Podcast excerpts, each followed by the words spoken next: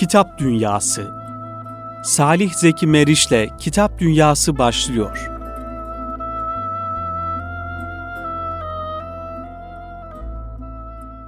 Efendim hayırlı akşamlar kıymetli Erkam Radyo dinleyenleri. Hepinizi Erkam Radyo stüdyolarından sevgiyle, saygıyla, muhabbetle selamlıyoruz. Kitap Dünyası programıyla tekrar karşınızdayız kıymetli Erkam Radyo dinleyenleri. Birbirinden güzel kitaplarımızı sizlere tanıtmaya çalışıyoruz.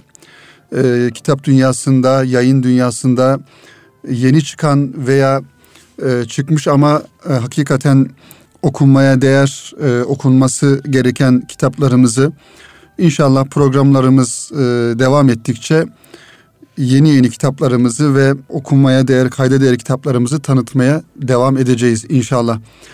Kıymetli dinleyenler, birinci kitabımızı şöyle sizlere takdim etmeye çalışayım inşallah. Bu kitap tabii hem Erkam yayınlarından neşredilmekle beraber bir klasik olması hasebiyle farklı yayın evlerinden farklı zamanlarda ve farklı müelliflerin ya da mütercimlerin kaleminden çıkarak yayınlanan bir kitap. Özellikle tasavvuf kitapları arasında bir klasik eser olarak da kabul edilen Feridüddin Attar'ın Tezkiretü'l-Evliya kitabından inşallah bahisle programımıza başlamış bulunuyoruz.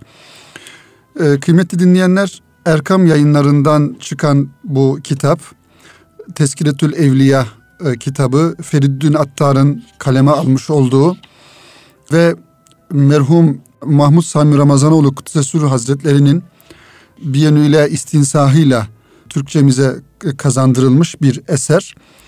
Tabii Erkam yayınları bu kitabı neredeyse yayın evi olarak kurulduğundan bugüne defaatle okuyucularıyla buluşturdu. Tabii bu kitabın özelliklerine biraz sonra inşallah temas etmeye çalışacağız. Ancak Sami Ramazanoğlu Hazretleri'nin istinsah ederek kaleme almış olduğu bu kitabın miladi 15. asır Anadolu Türkçesini andıran bir dille yazıldığı ifade ediliyor kitabın ön sözünde. Zira Tezkiretü'l-Evliya kitabı hem Erkam yayınları tarafından hem Semerkant yayınları tarafından mesela 2013 yılında yine kalın bir şekilde 1000 sayfa civarında bir Tezkiretü'l-Evliya kitabı yayınlandı. Bu kitabı günümüz Türkçesine kazandıran da Süleyman Uludağ, Profesör Süleyman Uludağ Hoca. Süleyman Uludağ Hocamız da Bursa İlahiyat Fakültesi'nin tasavvuf kürsüsünde hocalık yapan öğretim üyesi olan bir hocamız. Dolayısıyla Tezkiretü'l-Evliya kitabının böyle bir durumu var. Tezkiretü'l-Evliya kıymetli dinleyenler 1220 tarihlerinde İran Nişabur'da yaşayan meşhur mutasavvıf aynı zamanda şair Feridüddin Attar'ın şiir olmayan mensur olarak yazılan tek eseridir. Feridüddin Attar Anadolu Selçukluları devrinden itibaren eserleri memleketimizde zevkle okunan bir müellif. Tabi diğer eserleri var Feridüddin Attar'ın.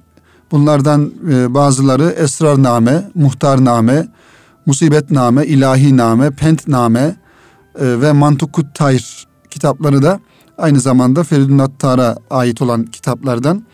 Tabi bu kitabın en önemli özelliği kıymetli dinleyenler, içerisinde farklı Allah dostlarının, insanların, büyük veli kulların menkıbelerini ihtiva etmesi ve her birinin ayrı bir şekilde okuyucusuna farklı mesajlar vermesi oluyor.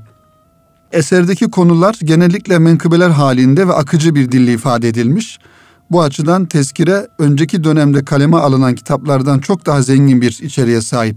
Hatta sonraki asırlarda bile bu kadar bol menkıbe ihtiva eden bir tabakat veya tasavvuf kitabı yazılmamış denilse yeridir. Tezkiretü'l-Evliya'yı önemli kılan bir diğer husus da yazılmasının üzerinden asırlar geçtiği halde sadeliğini, anlaşılırlığını ve çekiciliğini muhafaza etmiş olmasıdır. Eserde herkesin rahatlıkla anlayacağı hikaye ve vecizeler son derece sade, basit ve külfetsiz bir dille ifade edilmiştir. Bu sayede Tezkiretü'l-Evliya'daki anlatım geniş halk yığınları ve çoğu okuma yazma bilmeyen tarikat mensupları tarafından büyük ilgiyle karşılanmış, benimsenmiş ve sevilmiştir. Tabii menkıbe ihtiva eden kitaplar, kıymetli dinleyenler, daha çok halka hitap etmesi dolayısıyla sade bir dille yazılmış olması ve konuları, meseleleri basit bir şekilde ele almış olması daha çok insan kitlesi tarafından kabul görmesine sebep oluyor. Bu kitapta tasavvufun ve tasavvufi ahlakın neredeyse tüm meseleleri açık bir dille ve birçok tekrarla ortaya konulmuş. İçinde bulunduğu toplumsal kargaşa ortamını nasihatleriyle yumuşatmayı başaran Feridüddin Attar, dini hükümler, ilahi sırlar, içtimai münasebetler ve ferdi davranışlar hakkında teşhis ve tespitlerde bulunmuştur. İncelikleri yakalayarak bunları çarpıcı bir üslupla sergilemiş, ariflerin tecrübelerinin yolumuza ışık tutmasını sağlamıştır. Arif ve salihlerin hayat hikayelerini, menkıbelerini okumanın hal ve hareketlerinden haberdar olmaya çalışmanın gayesi onlar gibi olabilmektir. Bu vesileyle tezkireyi okuyanların da tasavvufi bilgilerini artıracakları, manevi tecrübelerini derinleştirecekleri, ruhi hakikatlere daha iyi nüfuz edecekleri, kalbi his ve heyecanlarını artıracakları unutulmamalıdır ve bu umulmalıdır. Tabii kıymetli dinleyenler, Feridüddin Attar'ın bu Tezkiretü'l-Evliya kitabının Erkam yayınlarından neşredilen bu kitabın arka kapak yazısında çok hususi, çok özel bir bölüm var. Bunu da inşallah sizlerle paylaşarak programımıza devam edelim. Feridüddin Attar Kudüs'e sürruh buyurur ki, Hazreti Kur'an-ı Azimüşşan'dan ve Hazreti Muhammed Mustafa sallallahu aleyhi ve sellem hadislerinden sonra meşayih ve evliyayı izam hazaratının sözlerinden daha güzel hiçbir söz yoktur. Bunların sözü deruni ve ilmi ledünnidir. Kesbi değildir. Bunlar verese-i enbiya, mukarreban-ı dergah-ı kibriyadır. Erenler sözünü işitenin gönlü ruşen olur. Himmetini kavi eder. Şeytan vesvesesini, dünya hırsını ve muhabbetini kalbinden çıkarır. Evliyanın bir nicesi Hazreti Adem sıfatlı, bir nicesi Hazreti İbrahim, bir nicesi Hazreti Musa, bir nicesi Hazreti İsa sıfatlı ve bir nicesi de Hazreti Muhammed Mustafa sallallahu aleyhi ve sellem sıfatlıdır. Evet, meşayih-i izamın bir nicesi marifet ehlidir, bir nicesi muhabbet ehlidir, bir nicesi muamele ehli, bir nicesi tevhid ehlidir ve bir nicesi de bir sıfattır, şerh eylemeye gelmez diyor Feridüddin Attar.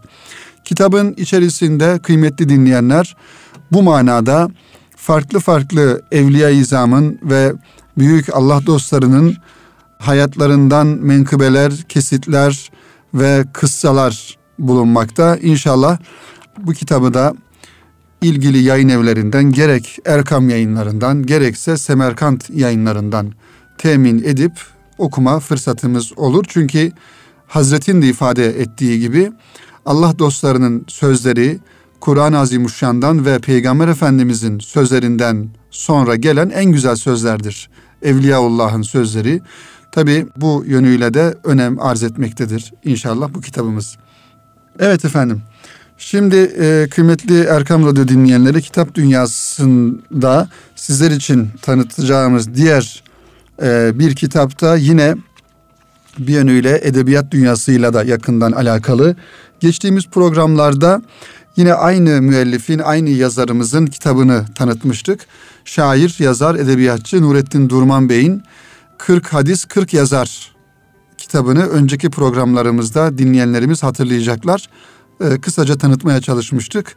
40 tane edebiyatçının, yazarın dilinden, yorumundan 40 hadisin nasıl yorumlandığını anlatmaya çalışmıştık.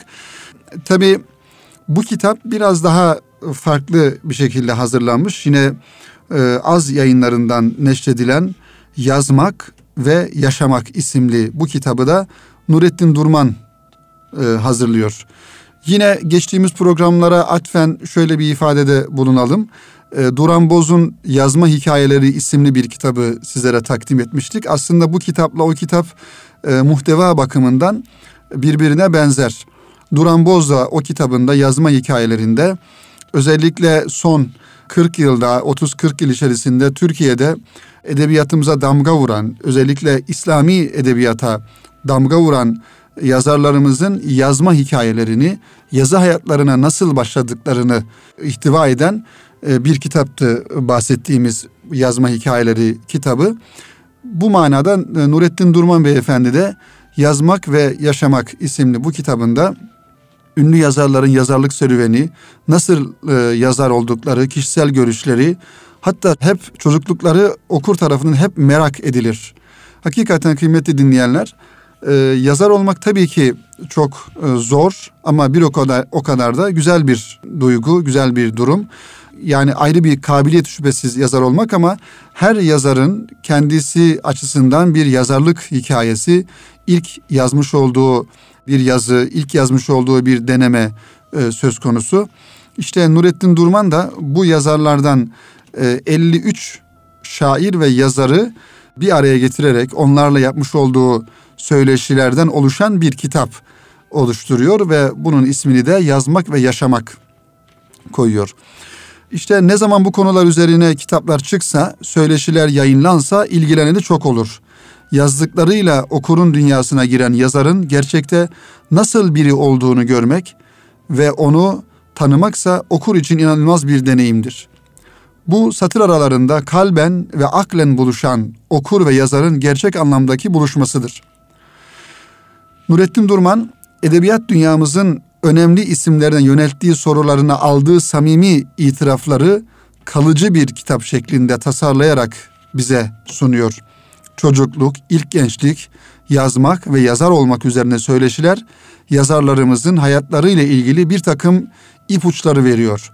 Bu yazarlarımızdan tabii mesela bakalım isimlerden kimler? Cahit Koytak, Arif Ay, İbrahim Tenekeci, Hakan Aslan Benzer, Abdullah Harmancı, Atasoy Müftüoğlu, Sibel Eraslan gibi farklı yaş gruplarından, Türkiye'mizin son belki 50 yılına şahitlik etmiş, son 30 yılını bizatihi kültür hayatı içerisinde geçirmiş insanlar bunlar.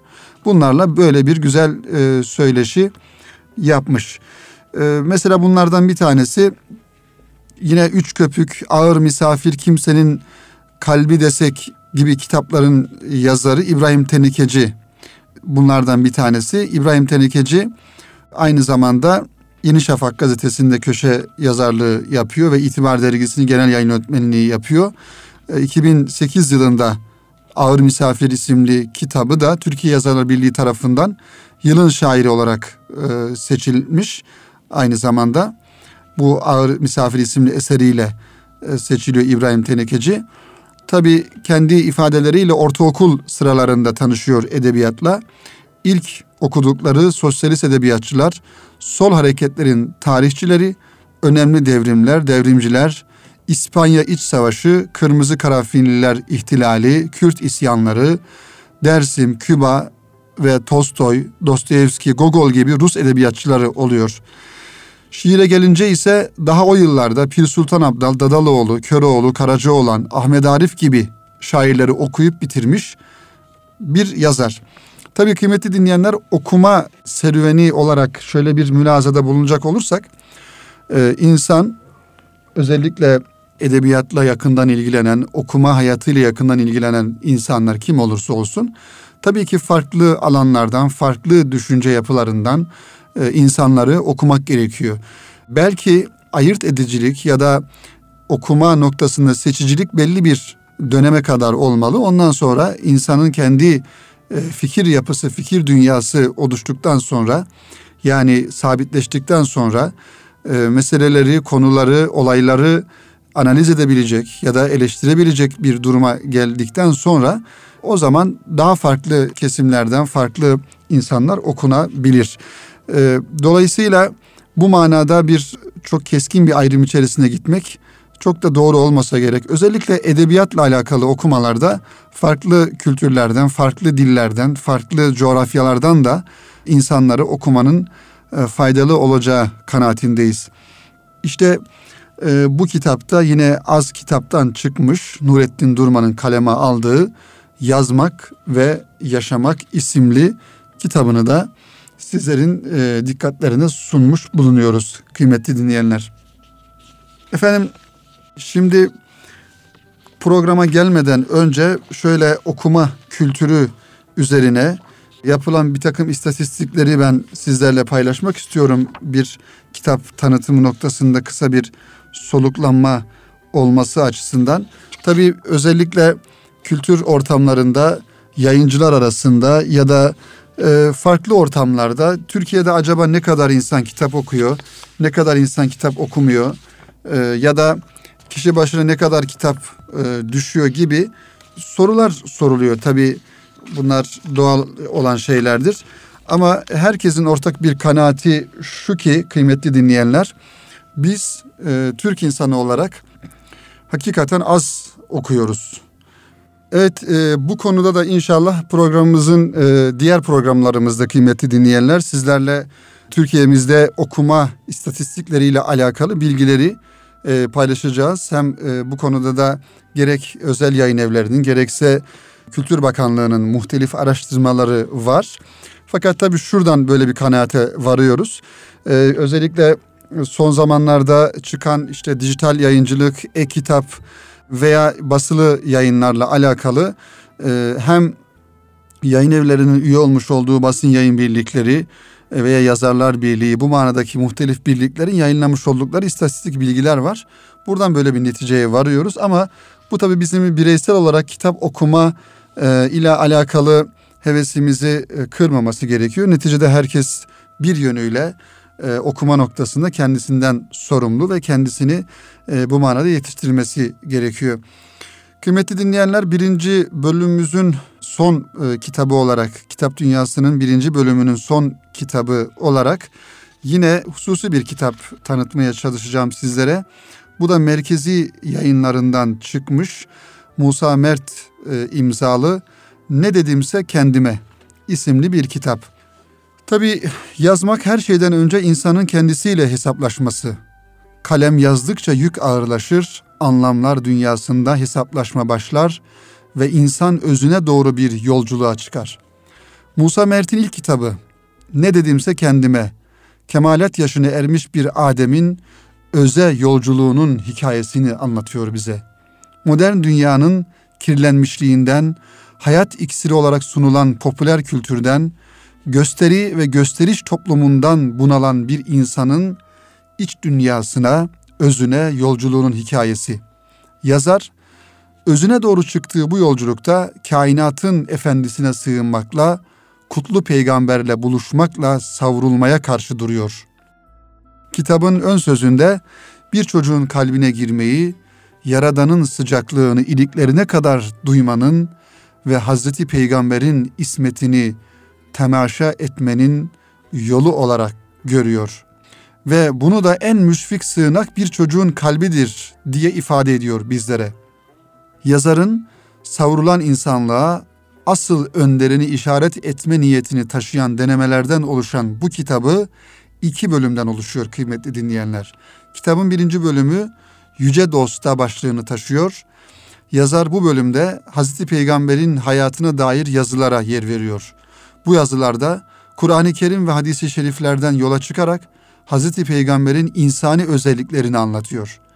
Yazar Musa Mert, Hazreti Peygamber'in hayatını anlatırken onu geçmişte kalan ulaşılmaz bir peygamber olarak görmek yerine her insanın yapabileceği yalın ve yaşanabilir hayatı ve örnekliği üzerinde duruyor.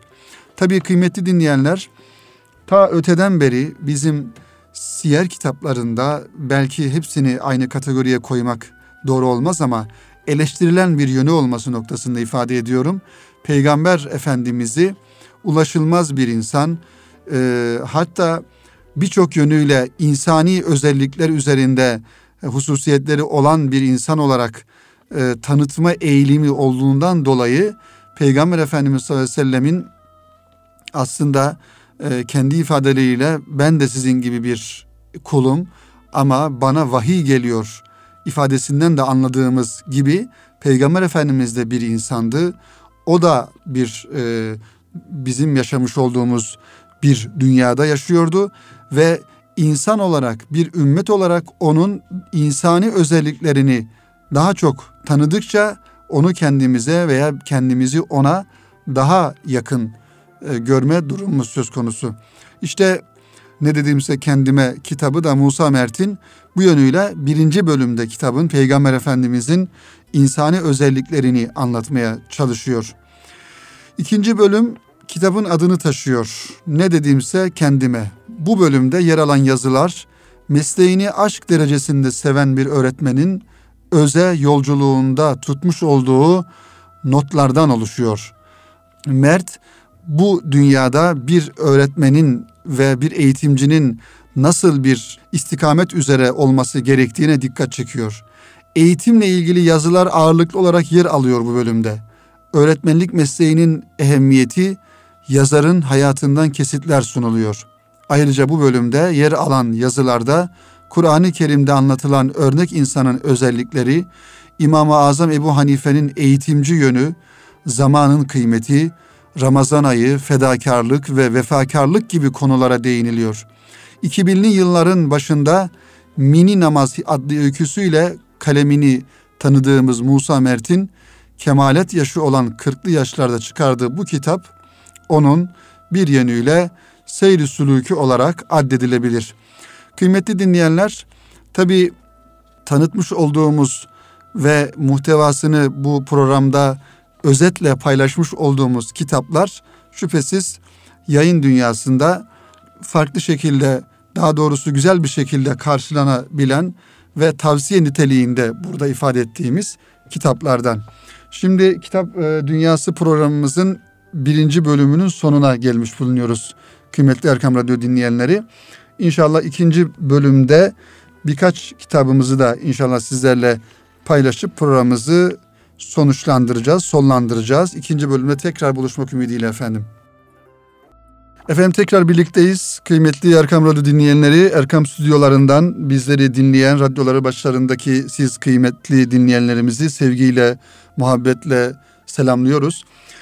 Birinci bölümde kitaplarımızı tanıtmaya çalıştık. Şimdi ikinci bölümde kıymetli dinleyenler, hakikaten yine yazarlarımız arasında çok hususi bir yere sahip olan ve verimli bir şekilde bir yazarlık hayatı sürdüren, aynı zamanda akademisyen olan İsmail Kara Bey'in hazırlamış olduğu Türkiye'de İslamcılık Düşüncesi Metinler, Kişiler isimli kitaplarına kısaca değineceğiz ve yine aynı minval üzere hazırlanan, henüz daha yeni 2013 yılında yayınlanmış olan yine Ercan Yıldırım Bey'in Hece yayınlarından neşredilmiş Türk Düşüncesinde İslam isimli kitaplarını inşallah kısaca tanıtmaya çalışacağız. Tabii öncelikli olarak İsmail Kara Bey'in hazırlamış olduğu bu Türkiye'de İslamcılık Düşüncesi kitapları malumunuz 3 cilt halinde yayınlandı. Bunlar birinci cildi Risale yayınlarından, diğer ikinci ve üçüncü ciltler ise Pınar yayınlarından neşredildi. Bu hakikaten kıymetli dinleyenler, her bir özellikle genç kardeşlerimiz için bunu ifade etmek lazım ama bütün herkes için de söylenebilir. Yani Türkiye'deki İslamcılık düşüncesinin nasıl başladığını ve kimlerle başladığını ifade etme noktasında önemli bir eser olduğu düşüncesindeyim. Belki hani İslamcılık ifadesi ya da İslamcı ifadesi çoğu yazarımız veya düşünürümüz, entelektüeller tarafından kabul edilmese de, yani İslamcı ifadesi bir aidiyet bildirmesi noktasında, ama neticede bunu bir tefekkür veya bir şey olarak, yani bir akım olarak düşünürsek böyle bir ifadede kullanılabilir. Zira Osmanlı'nın son dönemlerinden itibaren başlayan, yani Osmanlı'nın yıkılmasından itibaren başlayan ve Türkiye Cumhuriyeti'nin kurulmasından günümüze kadar Türkiye'de bu manada İslami hareket olarak da addedebileceğimiz ya da bu düşüncenin hem fikri noktasında hem aksiyon noktasında bulunan insanları anlatması açısından önemli bir eser olarak görüyoruz.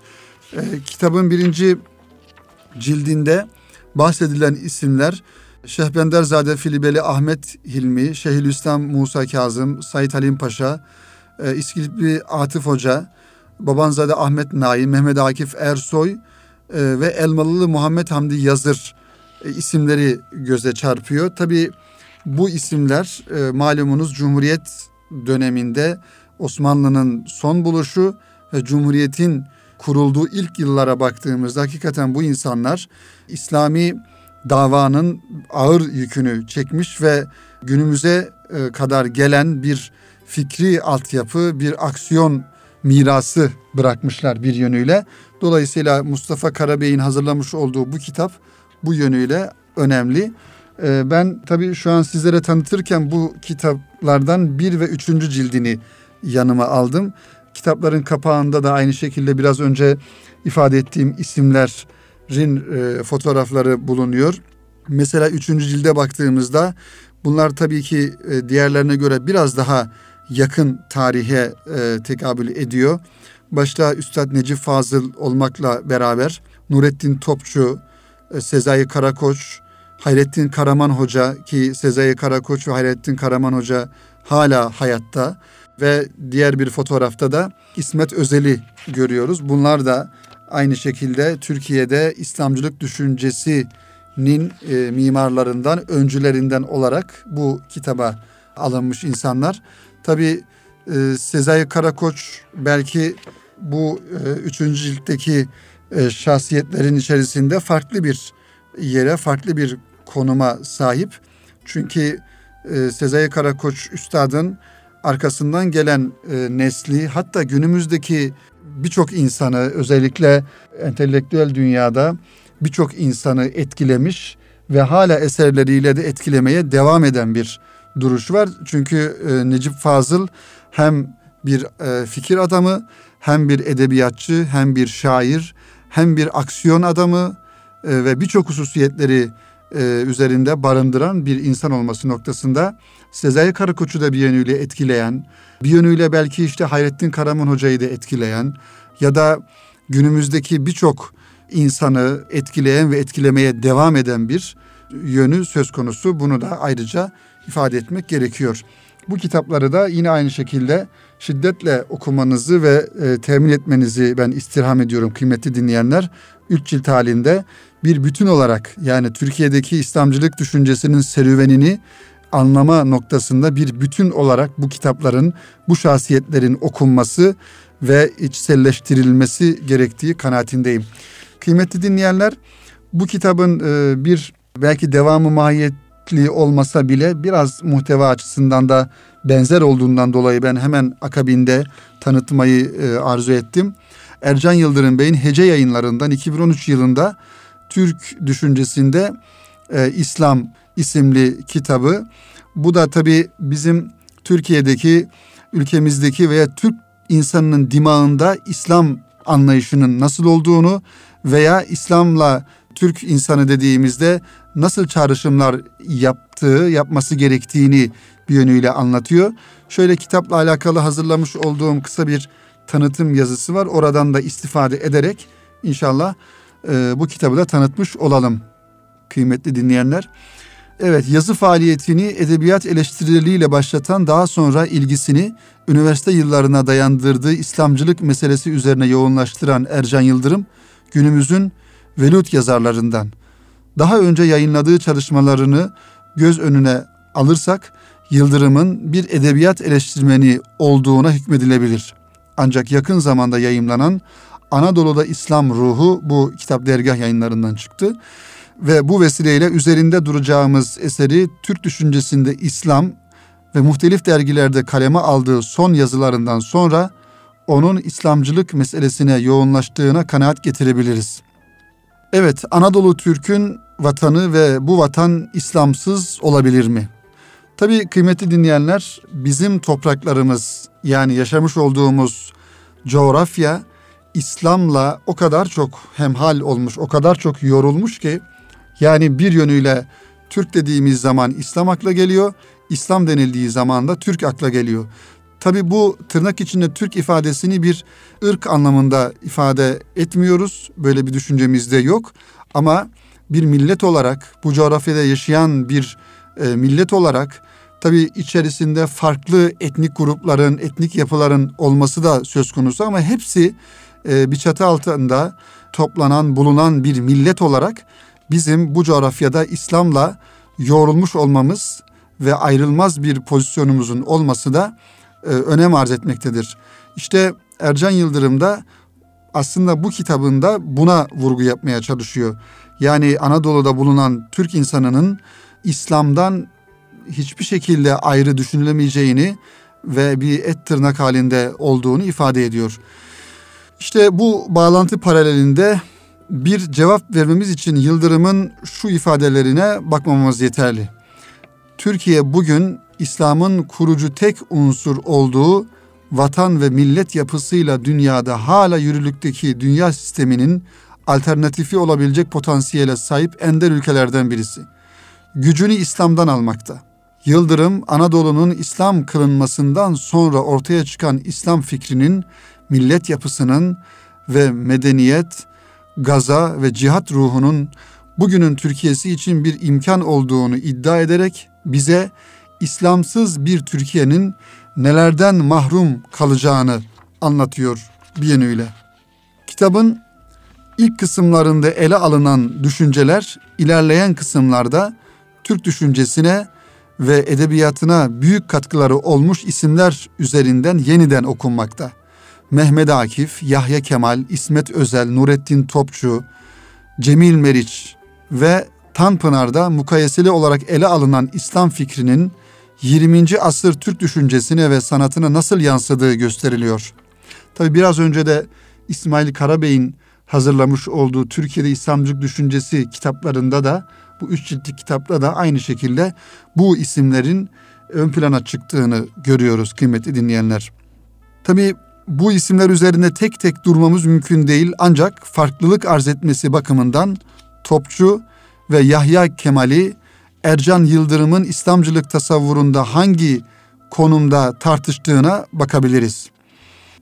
Mustafa Kutlu, İsmet Özel gibi isimler üzerine çalışmalar ortaya koymuş bir yazarın Nurettin Topçu çizgisinden uzakta durduğu söylenemez. Topçudaki İslam algısı, İslam'ı ideolojik bir safa çekenlerin şekilci tasavvurlarından ayrı bir nitelik arz eder.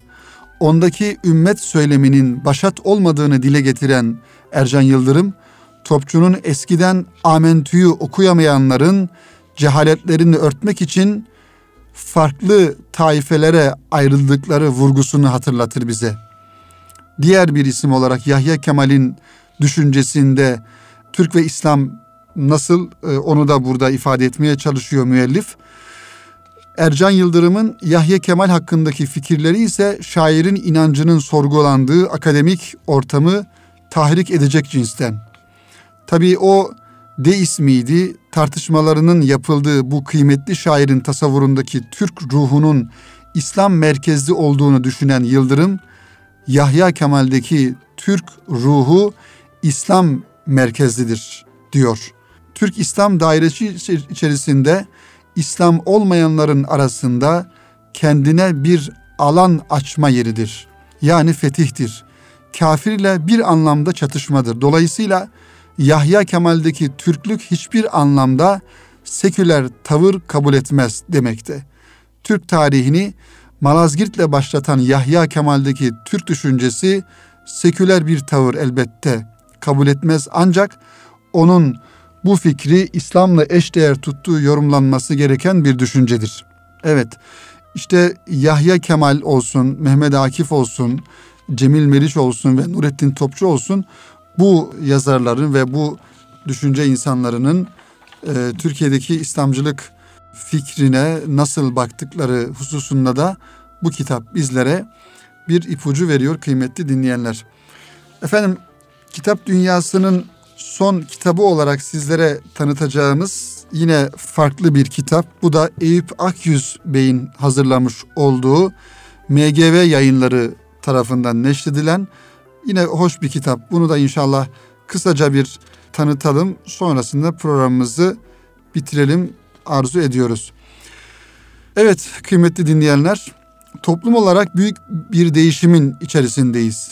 ve biz de bu değişimin bir parçasıyız. İçinde yaşadığımız dünya çok daha hareketli, çok daha hızlı. Bazı değerler çok daha kolay tüketilebiliyor, yok edilebiliyor. Baş döndürücü bir hızla akan zaman, sürekli bir şeylerin peşinde koşan insanlar ortaya çıkardı. Ve bu insanların yanında da sürekli bir şeyleri kaçıran insanlar.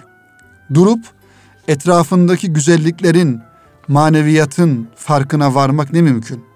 Kalabalığın en orta yerinde, gürültünün içinde kalbin sesini duymak. Bu hız çağında elbette ki zor bir durum.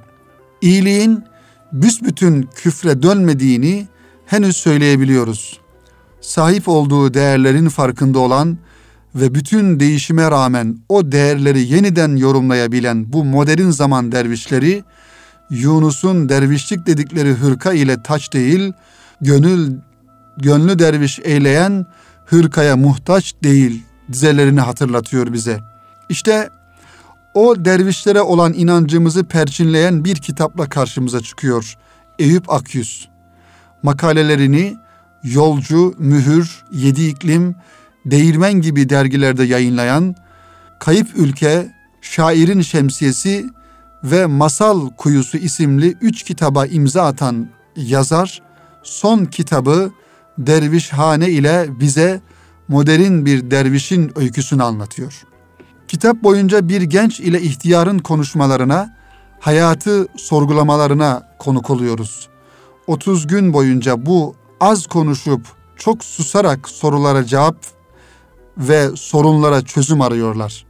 Kitabın bir modern derviş öyküsü alt başlığı da buradan geliyor. Eyüp Akyüz kendi iç hesaplaşmasını bir dervişlik hikayesine dönüştürüyor. İnsan hayatı kainatın bir kesitidir. Akyüz'ün hikayesi de insanlığımızın bir kesiti. Hepimizin hikayesi. Onun öyküsünde hepimizin cevabını aradığı sorular, belki de bulduğu veya bulamadığı cevaplar var. Dünyaya geldiği andan beri kendisine eşlik eden şeytanın vesveselerinden Allah'a ve İslam'a insanın halleri var. Dervişhane sorular, dervişhane cevaplar var. Evet kıymetli dinleyenler, bu kitapta da böyle bir gençle ihtiyarın birbirine bu manada sormuş olduğu soruları ve cevapları bulabiliyoruz. Eyüp Akyüz'ün kaleme almış olduğu bu Nesir tadındaki kitabı da yine MGV yayınlarından 2014 yılında 192 sayfa olarak yayınlanmış bir kitap. Bunu da ilgili olan kardeşlerimiz alıp temin edip okuyabilirler. Efendim, kitap dünyasının burada sonuna gelmiş bulunuyoruz.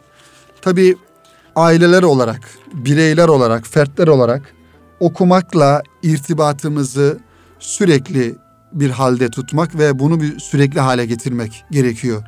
İnsan, kıymetli dinleyenler, şüphesiz programlarımızda zaman zaman değiniyoruz ama birinci olarak okuması gereken bir kitap var, o da Kur'an-ı Kerim. Kur'an-ı Kerim'i anlayabilmek, belki bir yönüyle anlama gayretinde olabilmek adına mealini okumak gerekiyor. Tabii bunun dışında, yani Kur'an-ı Kerim bizim hayatımızın bir parçası, hayat nizamımız ve bizim hayatımıza istikamet verecek olan yegane kitap. Kur'an-ı Kerim'i hakkıyla okuduktan sonra ve mealini bir yönüyle hakkıyla okuduktan sonra sürekli bir kitapla iletişim içerisinde olan bir hayat tarzı oluşturmak gerekiyor. Bu yetişkinler olarak, yani anne ve babalar olarak bizlere birinci görev olarak düşmekle beraber ailemiz içerisinde çocuğumuz, kardeşimiz, bizden küçüklere de bu yönüyle örnek olmamız noktasında ki önce kendimizin okuması gerekiyor. Kendisi bu ameli yapmayan, yani okumayan bir insanın tabii ki başkalarına kitap tavsiye etmesi ve kitap okumasını istemesi çok da doğru bir hareket olmasa gerek. Önce kendimiz okuyacağız. Ondan sonra da tavsiye edeceğimiz insanlara kitapları okumayı tavsiye edeceğiz. Tabii diğer bir yönü kıymetli dinleyenler, kitap okumanın neyi okuyacağız veya neyi okumayacağız. Tabii okunması gereken belki yüzlerce, binlerce kitap olmakla beraber okunmaması gereken de yüzlerce binlerce kitap söz konusu. Çünkü bizim düşüncemize, tasavvurumuza göre her kitap bizi doğruya, iyiye ve güzele götürmesi gerekiyor. Ve önceki programlarımızda da ifade ettiğimiz üzere bütün kitaplar tek bir kitabı daha iyi anlamak ve okumak için okunur. O tek bir kitap da Kur'an-ı Kerim'dir. Dolayısıyla okumuş olduğumuz veya okuyacağımız kitaplar bizi ilahi kitaba, Kur'an-ı Kerim'e götürmüyorsa, farklı noktalara götürüyorsa ya da akla, mantığa, doğruya, güzele götürmüyorsa, farklı noktalara götürüyorsa o zaman o kitapları okumanın bir anlamı yok. Çünkü edebiyat edepli olmaktan gelir. Edebiyat dediğimiz şey, kitap dediğimiz şey insanı, insanın kalbine, gönlüne, aklına ve fikrine hitap etmesi gereken şeylerdir. İnsanın süfli duygularına, farklı duygularına hitap eden her ne olursa olsun, kitap olsun, yazı olsun, makale olsun, benim acizane kanaatim onlar okumaya değer görülmemesi gerekiyor, okunmaması gerekiyor. İnşallah kıymetli dinleyenler bu manada okuma kültürümüzü daha fazla geliştirir ve istikametimizi ilahi istikamete yönlendirecek kitapları okuruz diyoruz kıymetli dinleyenler. Programımızın sonuna gelmiş bulunuyoruz. Hepinizi saygıyla, sevgiyle, muhabbetle selamlıyor. Bir sonraki kitap dünyasında buluşmayı ümit ediyoruz. Hepinizi Allah'a emanet ediyor ve kitapla yürümenizi, kitapla yol almanızı diliyoruz efendim. Hayırlı akşamlar diliyoruz.